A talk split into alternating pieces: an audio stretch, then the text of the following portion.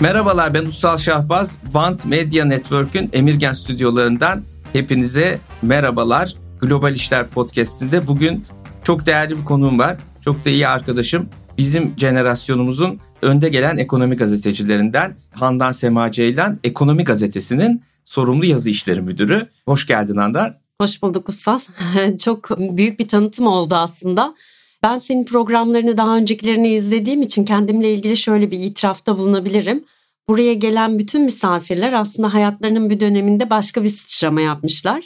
Ben hep aynı işi yapan insanım burada galiba. 19 yıldır aynı insanlarla birlikte çalışıyorum. Aşağı aynı gazetede ama tabii evet. gazetedeki iş değişiyor. Evet. Bugün de o değişim üzerine konuşacağız. Evet. Bugün şunun üzerine konuşacağız. Gerçekten gazetecilik nasıl değişiyor? Teknoloji, dijitalleşme gazeteciliği nereye götürüyor? İyi bir yere mi gidiyoruz, kötü bir yere mi gidiyoruz? Biraz Handan'ın görüşlerini alacağız. Niye Handan'ın görüşlerini alıyoruz? Bir kere şimdi ben de tabii Ekonomi Gazetesi'nde yazıyorum. O yüzden biraz tarafsız değilim ama bence Türkiye'de şu an en okunabilir gazete. Tabii bunun bir nedeni diğer gazetelerin durumunun iyi olmaması. Ama bizim gazetede bayağı iyi yani. Değil mi? O yüzden bence Handan'ın yaptığı iş çok önemli ve bu 19 yıl içinde de bu işin nereden nereye geldiğini bizzat içinde görmüş durumda. Hem haber yaparak hem gazeteyi yöneterek hem haberlerin işte nasıl duracağına karar vererek birçok paydaşla bununla ilgili uğraşarak ve bu süreç içinde bu dijitalleşmeye de bizzat tanık olarak. O yüzden güzel bir sohbet olacağı düşünüyorum. Hemen bir şeyle başlayalım. Twitter muhabbetiyle evet. başlayalım. Niye Twitter'la başlıyoruz? Çünkü Twitter artık aylardır sürekli konuşuluyor. Elon Musk Twitter'ı aldı. Almadan önce de Twitter çok karışıktı. Aldıktan sonra iyice karışık hale geldi. Bu hafta mavi tıkları kaldırdılar. Mavi tıklar kimlere verilmişti? Önemli kişilere. Bunun tabii bir ölçütü yok ama mesela gazeteciler önemli kişi olarak kabul ediliyordu. Dedi ki parasını vermezseniz mavi tıkınızı geri alacağım dedi. Sonra şöyle bir şey yapmış. Amerika'da bazı gazetecileri parasını vermemişler. Bu arada konuştuğumuz para ayda 8 dolar. Ama millet de vermek istemiyor. Niye ben buna para veriyorum Ben de diyor. senin için içerik üretiyorum. Diyor. Sen de benim içeriğimden para kazanıyorsun diyor. Elon Musk demiş ki ben demiş sizin paranızı cebimden veriyorum demiş. Öyle birkaç gazeteci cebinden vermiş. Sonra iş karıştı. Bir milyondan fazla takipçisi olanları geri verdiler mavi tıklarını. Şimdi Elon Musk böyle biraz e, kafasına göre Tıkların yönetiyor. renkleri değişti. Tıkların renkleri değişti. Bir de tabii tıkın ruhunda bir değişiklik oldu. Çünkü şimdi parayı veren alıyor. Parayı veren alınca aslında bu kişi önemli mi değil mi? O bu kişi o kişi mi? Onu da bilmiyoruz. Başka bir kişi de alabilir. Çünkü doğru düzgün bir kimlik doğrulama da yapmıyorlar. Eskiden bayağı ciddi çalışıyorlardı. Ama eskiden de şöyle bir problem vardı. Önemli olmanın bir objektif ölçütü yoktu. Özellikle yani mesela Amerika'da tanıyor kim önemli kim diye. Türkiye'de kimseyi tanımıyor. Öyle aradan sen ben de önemliyim deyip alabiliyordun. Şimdi belki o biraz düzelecek ama yani bu iş böyle iki tarafı ayrı bir problem. Ama Twitter'ın zaten her tarafı problem. Şimdi biraz sosyal medyadan bahsedelim. Sana şunu soracağım anda. Haber sosyal medyadan mı alınır? Televizyondan mı alınır? Gazeteden mi alınır? Nereden alınır haber? Yani nereye bakacağız? Haber doğru haberciden alınır Hı. diyorum. Şöyle ki aslında seninle hiç konuşmadık. Ee, başta da belirttiğin gibi arkadaşız ama benim 2004 yılında İstanbul Üniversitesi'nde Sosyal Bilimler Akademisi'nde tez yazarken konum günlük ekonomi gazeteleri teknolojinin etkisiyle dergileşiyor mu idi. Hmm. yani aslında bunu bana söylediğinde içimden güldüm çünkü bundan neredeyse 20 yıl önce yaş yaşımız da ortaya çıkıyor ama 20 yıl önce bunu düşünmüş ve bunu bir test haline getirmiştik. O zaman da aslında bu problem vardı. Tabii Türkiye için 30 yıllık bir internet sürecinden Hı-hı. bahsediyoruz ama dünya ile birlikte son 5 yıldır çok inanılmaz bir sürecin içindeyiz. Bir de bahsettiğin gibi güven problemi en önemli problemimiz. Dolayısıyla aslında artık şöyle bir ayrımdayız. Twitter mı gazete mi? Hani bunu hep soruyoruz. Ben çok iyi bir Twitter takipçisiyim. Hatta bilmediğim dillerdeki önemli insanları da takip ediyorum. Mesela Afganistan'da Tolonevs'i takip ediyorum. İngilizce de geçiyor, Arapça da geçiyor. Hiç Arapça bilmiyorum ama tweet'i çevir diyorum ve oradan bir şeyler öğreniyorum. En azından gazete için kullanabileceğim malzemenin kaynağını buluyorum. Sonra başka bir araştırma yapıyorum. Twitter çok önemli bir haber kaynağı. Aynı zamanda da haber mecrası. Yani çift yönlü bir şey. Şimdi gazetecilik aslında şöyle Test konusuna gelince yine hani dergileşiyor mu? Tezin sonucu neydi?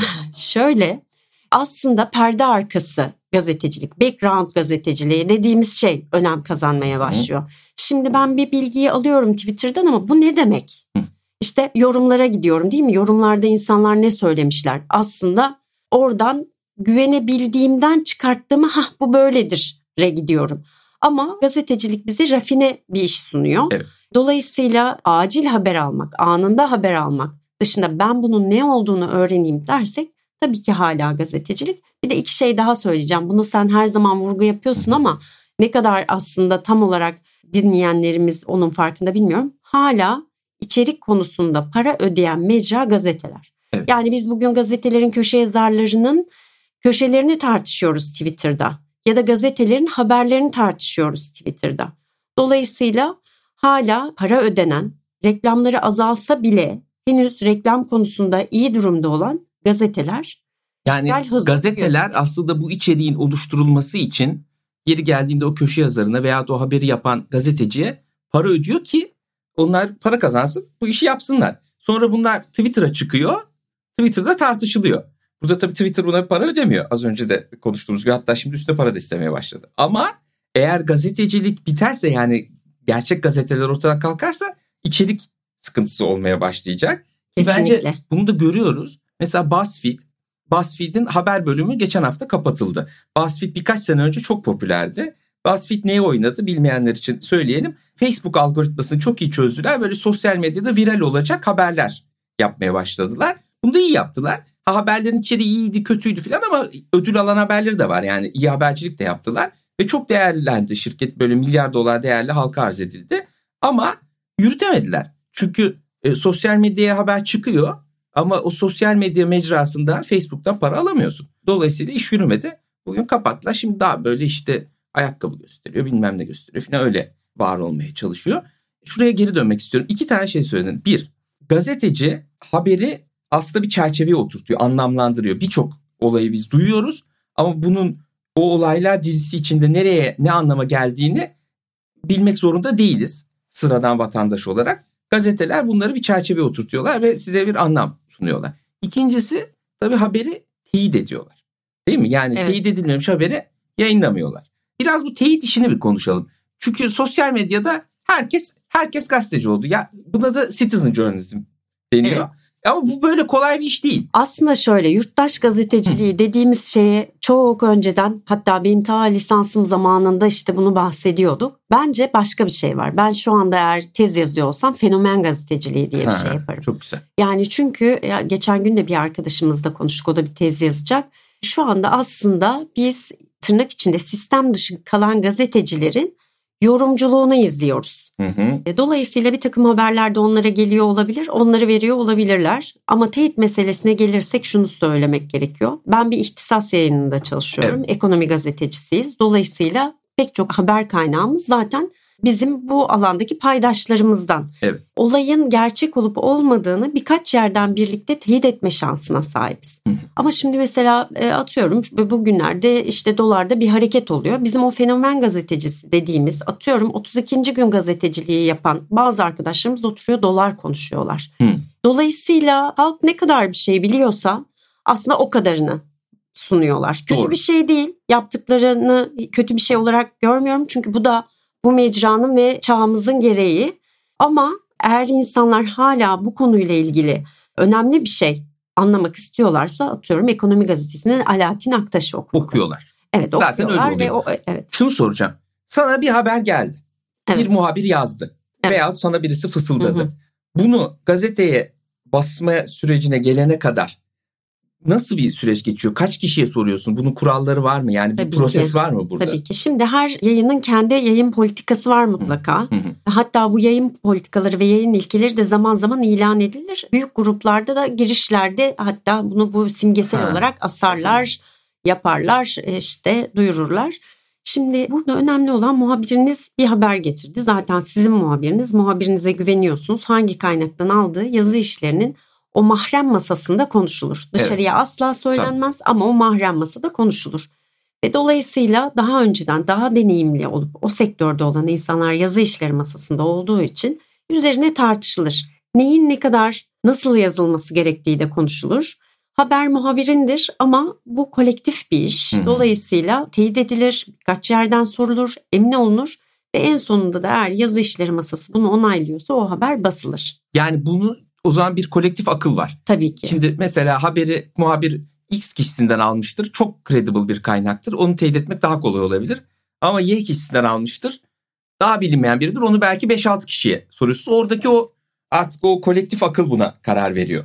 Ve bir şekilde doğruluğunda büyük ölçüde kanaat getirdiğin zaman basıyorsun. Tabii ki hiçbir şey %100 bilemezsin ama çok evet. büyük ölçüde bunun doğru olduğunu düşünüyoruz. Mutlaka taraflara da soruyoruz. Cevap ha, vermiyorlar genelde. Ama söz ama, hakkı tanıyoruz. Ama söz hakkı tanıyoruz. Genelde ertesi gün haber çıktıktan sonra o söz hakkını kullanmak istiyorlar. Ama sonuçta ben kendi yayınımız için şunu söyleyebilirim. Biz gazetecilerin gazetesiyiz diyoruz. Çünkü yönetim kurulu başkanımızdan Doğru. tutun bizim en alandaki koşturan acar muhabirimize kadar herkesin gerçekten söz hakkı var. Bazen hani öyledir böyledir tartışmalar olur ama herkes her konuda ısrar edebilir. Edebilir ee, ve orada bir artık akıl çak şey çatışması oluyor. Çatışması oluyor. Bir karar evet. veriliyor. Peki evet. ama şimdi Twitter'da böyle bir şey yok. Yani bir fenomen gazeteci veyahut böyle şeyler var. Kimin yönettiği belli olmayan haber veren hesaplar var ama evet. milyon takipçisi var. Evet. Bunlar bazı haberleri çıkarıyorlar. Bunlar tabii aynı teyit süreçlerini kullanmıyorlar büyük olasılıkla. Çünkü bir kere kullanacak kaynak yok. Yani öyle bir kurul yok değil mi? 5-6 tane üstad gazeteci oturacak. Ya bu mantıklı mı atıyor mu bu adam falan. Öyle bir birikim yok orada. Tabii. Bence en büyük problem o. Tabii biz büyük bir tankeriz diye düşünün Hı-hı. boğazdan geçmeye çalışan. Hı-hı. Dolayısıyla rotamızı çok iyi belirlemek Hı-hı. zorundayız. Ama küçük bir sandalla hemen aksiyon alabilirsiniz. Hızlı balık ama... olabilirsiniz ama ağlara daha çabuk takılırsınız. Evet. Öyle bir durum var. Şimdi şöyle söyleyeyim işte dediğim gibi mecraların ruhu var. Hı hı. İlk önce Amerika'da televizyon çıktığında radyocular gerçekten büyük depresyon yaşamışlar. Yani hani şimdi de diyoruz büyük istifa, büyük depresyon. Evet. O zaman da böyle bir şey yaşanmış. Demişler ki bunun resmisi varken ne yapacağız? Biz hala şu anda arabalarımızda radyomuzu açıyoruz. Doğru. Demek ki mecralar kendi içerikleri açısından bu şekilde güçlenerek yollarına devam ediyor. Veya podcast. Podcast. Niye podcast'te radyonun bir formu aslında değil mi? Yani evet. Biz aslında şu anda radyoculuk yapıyoruz. Sadece zamandan bağımsız olarak dinlenebiliyor. Evet stüdyomuz da çok güzel. Böyle bir radyo, radyo stüdyosu da böyle oluyor evet. zaten. Evet. Dolayısıyla bazen form değiştiriyor ama bence mecraya olan ihtiyaç ortadan kalkmıyor.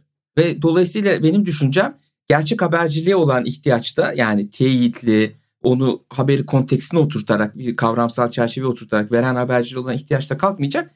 Tek problem bunu nasıl finanse edeceğiz? Bence daha da artacak Ussal hatta. Evet. Çünkü bilgi daha çok arttıkça ve Doğru. internet bombardımanının içinde oldukça daha çok artacak ki önümüzde yapay zeka diye de bir şey var. Evet. Aslında buradan belki de başka bir tartışma alanı açacağım bize. Şimdi bu işi rafine etmekten bahsediyoruz ya. Şimdi bilgileri teyit etmek başka bir habercilik. Bir de alınan veriyi değerlendirip insanlara bir öngörü sunmak evet. başka bir şey. Şimdi burada da yapay zeka ile aslında yüzyılların gazeteciliği arasında bir ya akrabalık olacak ya da büyük bir çatışma evet. olacak. Şimdi bence bütün bu mecralar, bu değişen mecraların ruhuna yönelik işler olmaya devam edecek. Dolayısıyla biz insanlara bilgi rafine etmeye başlayacağız. Bir şey söyledin çok önemli. Bazı milyonluk hesaplar var. Hı hı. 20 tane çok düzgün şey veriyorlar. Ama ha, bir tane evet. aralarında mesela bunu gerçekten bu podcast'te dinleyenler lütfen dikkat etsinler. Ben de takip ediyorum. Adını sanını bilmiyoruz. 360. derece, derece. atıyorum. Bilmem evet. ne şimdi isim veriyorum yanlış isme gitmesin ama bir takım böyle yerler var. 20 tane haber. Hepsi doğru. Ama aradaki bir tane bizi manipüle eden şeyi görmeme evet. şansına bu arada, sahibiz. Bu arada şimdi bunu söyleyip çok iyi oldu bence söylediğin. Bu bir dezenformasyon taktiği. Bu iş zaten böyle yapılıyor. Dezenformasyon yapan hesaplar her şeyi dezenformasyon, her şeyi yalan haber olarak yapmıyorlar. O zaman kredibiliten kalmaz. 20 tane doğru haber yapıyorsun. Bir tane yalan haber yapıyorsun. O 20 doğru haberi zaten yalan haberi yapmak için yapıyorsun ki kredibilite kazanasın, takipçi kazanasın vesaire. Ha şimdi bu yalan haberin iki tane nedeni olabilir. Bir maksatlı olarak yalan haber yapıyor olabilir. Yani bir operasyon hesabıdır. Veya istihbarat literatüründe useful idiot denilen birisi ona o yalan haberi vermiştir. Bunun da teyit sistemi yoktur. O da yazmıştır direkt. Çünkü yalan haber çok ilgi çekiyor. Zaten yapılan araştırmalar şunu gösteriyor. Yalan haberlerin retweetlenme oranı gerçek haberlerden 7 kat fazla. Çünkü Doğru. yalan haber daha seksi, daha büyük patlama yaratıyor. E bu hesaplarda o ağa düşüyorlar dediğim. Hızlı gideyim derken küçük balık o ağa düşüyor. E her zaman kötü niyetli olmayabilirler ama bu onların sorumluluğunu ortadan kaldırmaz. Çünkü sen eğer 500 bin takipçin varsa artık bir yayıncısın ve o yayıncılık sorumluluğunda bence hareket etmek zorundasın. Yalan habere karşı güçlü bir filtre oluşturmak zorundasın. Dolayısıyla dinleyicilerimiz açısından burada önemli olan şu yalan haber ya da dezenformasyon yapmanın yolu zaten önce doğru haber yapmak. Sonra araya bir tane sıkıştırmak evet, yalanı. Doğru. Bu iş Ve böyle biraz işliyor. önce söylediğin şey konusunda bence Türkiye çok iyi bir laboratuvar. Hı. Kullanışlı aptallık dedin Evet. ya tırnak içinde. Gerçekten hani biz zaten son dönemimiz bunu çok net görebiliyoruz. E, valizlerle belgeler taşıyan Doğru. gazeteciler gördük biz. Dolayısıyla aslında bu şeyin tam olarak laboratuvara biz biz bu konuda incelemeye tabi olabiliriz bizim Evet. basınımız. İşte aslında teknoloji konusunda bizim gelişiyor olmamız yani Türkiye'de bu işte mesela en çok tweetlerin Türkiye'den atılması ya da böyle işte şeyler var ya en çok konuşma dakikası Türkiye'den vesaire. Bu kadar teknolojiye meraklı olmamızın altında da aslında doğruya ulaşma isteği var. Evet. Ama tam da ava giderken avlanır duruma Evet. düşüyoruz Çok burada. doğru. Yani doğruyu arıyor. Bazı ana akım kaynaklarda bence vatandaş doğruyu bulamıyor. Oraya da güveni yitirmiş durumda. Ama bu sefer döndüğü yer tamamen yalan üzerine kurulu hale gelmiş. Dolayısıyla böyle bir problemle karşı karşıya. Bu da tabii toplumsal bölünmeleri arttırıyor, kutuplaşmayı arttırıyor. Aynı bilgi ortamında buluşamayınca insanlar tabii demokratik tartışma da oluşamıyor. Çünkü bazı gerçekler üzerine tartışmak lazım ama herkesin gerçeği farklı. Bu da bence demokrasi açısından bir problem. Tabii nasıl bunu kurtaracağız? Çünkü gazetelerin de kaynağa ihtiyacı var. E o kaynaklar gittikçe azalıyor. Bence çok büyük bir problem. Yani sizin yaptığınız iş çok önemli. Kamusal bir iş. Evet şimdi Ekonomi Gazetesi Yönetim Kurulu Başkanı Hakan Güldağ ve Sürdürülebilirlik Editörümüz, Koordinatörümüz Didem Eryer bundan bir ay önce Avrupa Ekonomi Basını'nın Londra'daki Hmm. toplantısına katıldılar. Biz de aynı zamanda gazete olarak yönetim kurulundayız zaten Avrupa Ekonomi Basını'nın. Şimdi biz Avrupa Ekonomi Basını'nın bu şeyi aşmada iki tane yol izlediğini görüyoruz. Bir tanesi kişiye özel içerik. Yani sen borsa mı ilgi alanın? Sana borsa haberlerini yollamak. Bu ya da sadece borsa haberlerini istiyorsan ona göre bir içerik sunmak ve bu içerikten de senden para almak ama ben okurdan ya da dinleyenden, izleyenden para almanın asıl gelir kaynağı olduğunu düşünmüyorum. Bir başka gelir kaynağı da etkinlikler. Çünkü Evet. uzman gazeteciler uzmanlıklarını paylaşmak istiyorlarsa bu yapılan etkinlikler sayesinde başka bir alan açıp bir şekilde kazanç sağlayacaklar. Doğru. Bence etkinlik işini bu arada siz de gayet iyi yapıyorsunuz. Teşekkürler. bayağı yürüyor o iş. Ama şeyde yani Türkiye'de bence içeriye para verme konusunda hala bir problem var. Yani biz hepimiz bu içerikleri ben de dahil bedava kullanıyoruz. Bunun bir bedeli olması lazım. Özellikle de bence hani iş dünyası ile ilgili daha senin işine yönelik içeriklerse bunun bir bedeli olması lazım. Nedense bizim insanımız tabii ki Türkiye'nin ekonomisi küçük, gelirler az. Bence bu bir problem. Yani Londra'da tabii ki daha varlıklı insanlar, gelirleri daha yüksek. Bu işe bütçe ayırabiliyorlar ama bir şekilde içeriye yani bu işlerin bedava olmadığının anlaşılması gerektiğini Çok doğru ama şöyle bir şey bu da işin ruhuna aykırı Hı. Uysal. Yani Niye? ben, ben yani, Yani, reklam verenle bunu finanse edeceğine okur finanse etse daha iyi değil mi? tabii ki daha iyi. Şimdi mesela fenomen gazetecilerden bahsederken aslında bazı gazetecileri hatta bazı medyacıkları diyeyim Hı hı. insanların okurların finanse ettiğini de gördük. Bizde Doğru. de çok doğru bir şekilde Doğru. de finanse ettiler mesela. Çünkü insanlar dediğim gibi bu arka plan denen şeyin nasıl bir şey olduğunu ancak o gazeteciden işte okuyor işte bilmem ne olmuş. Siyasi bir haber ama daha önceden o insanla birlikte yurt dışı gezilerine gitmiş biri diyor ki bakın o şöyle değildir böyledir diyor. Ve biz açıyoruz onu dinliyoruz yani isim de vereceğim burada. Hani Ünsal Ünlüsü'nden tut Cüneyt Özdemir'ine Evet. Nevşin Mengüsü'ne kadar hani böyle bir e, fenomen gazete hatta Evet. İsmail Saymaz'ı falan da sayabiliriz. doğru. Böyle bir fenomen gazeteciliği içinde insanlar. Türedi. Böyle bir şey Türedi. türedi. Dünyada da var bu Dünyada arada. da var. Dünyada Evet, da var. dünyada da var. O yüzden ben hani diyorum ya yeni olan her şeye böyle bir ön yargı ay işte kötü. Ne güzel de eski Ramazan bayramları. Hani ye- yenileri Evet kötü ama yani Hayır bitti. değil yani. Evet. Ama bu şimdikinde başka bir şey. Evet. Şimdi işte atıyorum o zaman direkler arasında bir şey yapıyorduk. Şimdi işte mesaj atıyoruz. Evet. Mesela ben daha önceden hiç bilmiyorum iş dünyası iftar verirdi. Şimdi sahur vermeye başladılar. Yani böyle enteresan. Şimdi Ramazan, Dinamikler. evet Ramazan bayramından yeni çıktık. Aklıma oradan geldi ama yani durum biraz şey zamanının e, ruhuna da Ruhunu çok yakalamak Evet lazım. ben şeye çok kızıyorum. Mesela e, Z kuşağına çok kızıyorum. Apolitikler şöyle böyle. Yo bence hiç öyle değiller. Onlar da dönemin insanları. Doğru. Ya da işte çocuğa bu kadar tablet verme. Evet belki 1-2 yaş Tamam. için doğrudur. Ama sonrası için çocuk bu teknolojiyle yaşayacak. Zaten bunu kullanacak. Evet, Eskiden zaten... kağıt kalem verme diyor muydun? Evet Demiyordun. böyle bir şey yoktu. Ben mesela şu anda muhteşem yazılım beyinleri var. Hepsi ergenlik çağında o alınan kırılan dökülen bilgisayarı söküp takmış tipler. Doğru. Dolayısıyla böyle teknolojinin ya da yeni dönemin getirdiği her şey kötü değil. Doğru. Ama manipülasyona çok açık. Çok açık. Teknoloji yeni dönem deyince bir konumuz daha var. Onunla da yavaş yavaş bitirelim. Çok iyi bir kitap okuru olduğunu biliyoruz. E, gazetenin kitap ilavesinde de zaten yazılarını takip ediyorum ben. Biraz yani kitap nereye gidiyor onu da konuşalım. Çünkü kitap şimdi tabii okunması zor bir şey. Evet. Değil mi? Yani vakit alan bir şey. Herkesin dikkati aşırı derecede dağıldı. Sosyal medyaydı, işte kısa haberlerdi, bilmem neydi. Çok fazla kaynak var. Ama az önce söylediğimiz o hani bir şey çerçeveye oturtmak, daha iyi anlamak, öğrenmek için de kitap önemli bir şey. Ne görüyorsun? Avrupa'daki fuarlara falan da gidiyorsun. Şimdi evet en son Frankfurt Kitap Fuarı'na gittim. Orada da çok büyük yayın evlerinin inanılmaz güzel standları var. Hı hı. Birkaç şey üzerinde çalıştıklarını gördüm. Şimdi bizde basılı iş maalesef şöyle bir şey. Biz basılıya tam alıştığımız bir dönemde güven problemi nedeniyle basılıdan ayrılmış insanlarız. Doğru. Şimdi bakıyoruz insanların okuma kültürlerine yine ekonomi basına getireceğim bir şey ama önce ekonomi basını vardı diyeceğim. Çünkü liman kentlerinde aslında emtia fiyatlarını pamuk kahve Doğru. ne kadarmış metal ne kadarmış diye atıyorum Hollanda'da, Londra'da Doğru. gelişmiş Doğru. basın, Doğru. kağıtlar. İlk aslında emtia fiyatları da evet, değil mi? Emtia... Hala bizim Penny kuru incir, kuru incir evet. E, işte bilmem evet, ne oldu hala, falan çıkar. Evet evet Doğru hala gibi. bizde de var. hala önemli insanlık şey yani penny papers diye bir şey var. Bir penny'e satılan kağıtlar Londra'da. Hmm.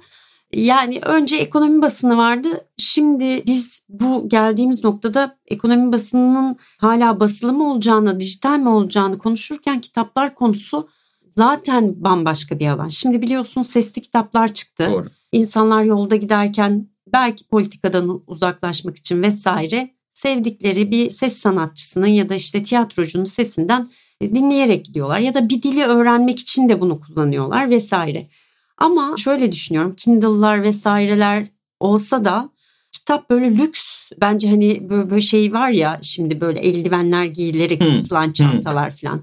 Yani böyle bir durumu olsa da kitaplar çıkmaya devam edecek ama Şimdi bakıyorum biz üniversitedeyken çok rahat kitap alabilen insanlardık. Evet. Yani işte hatta bayram harçlıklarımızı bize işte bu kaset parası, bu CD parası, bu işte parası. bu kitap parası diye verilirdi. Şimdi en ortalama bir kitabın yani özel çeviri vesaire de olmadığı halde bir kitabın çocuklar için çok masraflı olduğunu Doğru. görüyorum. Doğru. Dolayısıyla kitap okumaktansa video izlemek artık onlar için daha şey. Bir de dünyanın geldiği noktada da böyle işte okuyalım falan bir şey yok. TikTok üzerinden akım izlemek diye bir şey evet. var. Dolayısıyla çok zor bir durumda fikir dünyamız.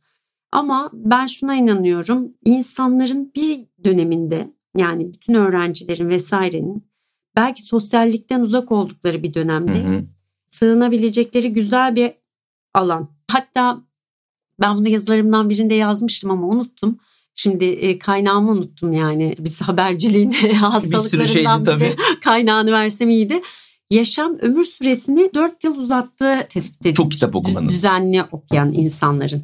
Bu da tamamen beynini geliştiriyorsun. Hı-hı. Alzheimer olmaya, demans olmaya daha az yatkın oluyorsun ve bir şeyleri çözümlerken hani hayat problem çözmek ya bir taraftan o problemleri çözerken de kullanıyorsun. Doğru. Dolayısıyla bizim okuma hayatımızda böyle bir şey olmak zorunda. Şimdi bakıyorum mesela Türkiye'de de önemli işler yapan yayın evleri var. Onlar da başka işler yapmaya başladı. Hmm. Mesela bir tanesi Darüşşafaka'nın kitap sponsoru oldu. Darüşşafaka basket takımının, takımının bir yayın ne yapıyor? evi e, söyleyeyim marka söylemem yok. yok değil mi? Can yayınlarının tribünü var. Can yayınları ha. tribünden bilet alıyorsun vesaire. Ha, o da ona o, bir gelir. Evet, o da evet. ona gelir veriyor. Kitap alıyorsun vesaire. Zaten hani orada bu basket izleyen çocukların okumaya yatkınlığı daha fazla denir hani tırnak içinde. Ha. Dolayısıyla böyle bir şey yapıyor. Ya da işte başkası mobil bir işte evet. E, şey var kültür sanat evet. filmleri. Diyor ki Mubi'den bu filmi izleyeceksin ama bu kitabı oku diye tavsiyelerde bulunuyor. Bambaşka işler yapmaya hmm. başladılar onlar. Yani aslında bu piyasada pazarlama yöntemleri evet. bir şekilde yeni dünyaya adapte oluyor ama ben gene tür olarak yani janr olarak kitabın ölmeyeceğini düşünüyorum. Çünkü bir kere gerçekten bir konuyu baştan sona anlayabilmek için çok önemli bir şey. Onu yani bir işte TikTok videosuyla falan anlayamıyorsun. Bir de sakinleşmek için. Yani Evet işte. değil mi? Sakinleşmek için. Evet. işte diyorum ya belirli dönemde böyle yalnız kalıp biraz kafayı Tabii. e, gerçekten çok koşturan ve bu hayatın biraz bu panik tarafında yaşayan insanlar için çok iyi bir antidepresan. Çok teşekkür ederim. Ben teşekkür ederim. Bence çok güzel oldu. Yani dinleyicilere şöyle bir perspektif çizdiğimizi düşünüyorum. Dijitalleşme yayıncılığı nereye götürüyor? Biz burada neyi nasıl dinleyeceğiz ve neye inanacağız, neye inanmayacağız? Bu bence çok önemli bir soru bugün dünyada. Çoğumuzun da düşünmeye vakit bulamadığı bir soru. Umarım birazcık dinleyicilerimiz bu konuya kafa yormuşlardır. Evet. Ulusal bu hani belki ABC'sine yeni başladık. Bu konu çok derin. Belki de dinleyenlerimize yüzeysel kaldıysa daha sonra bir de bir hardcore'unu Tamam yaparız. yaparız. tamam. Çok Tamamdır. teşekkürler. Görüşmek üzere. Güle güle.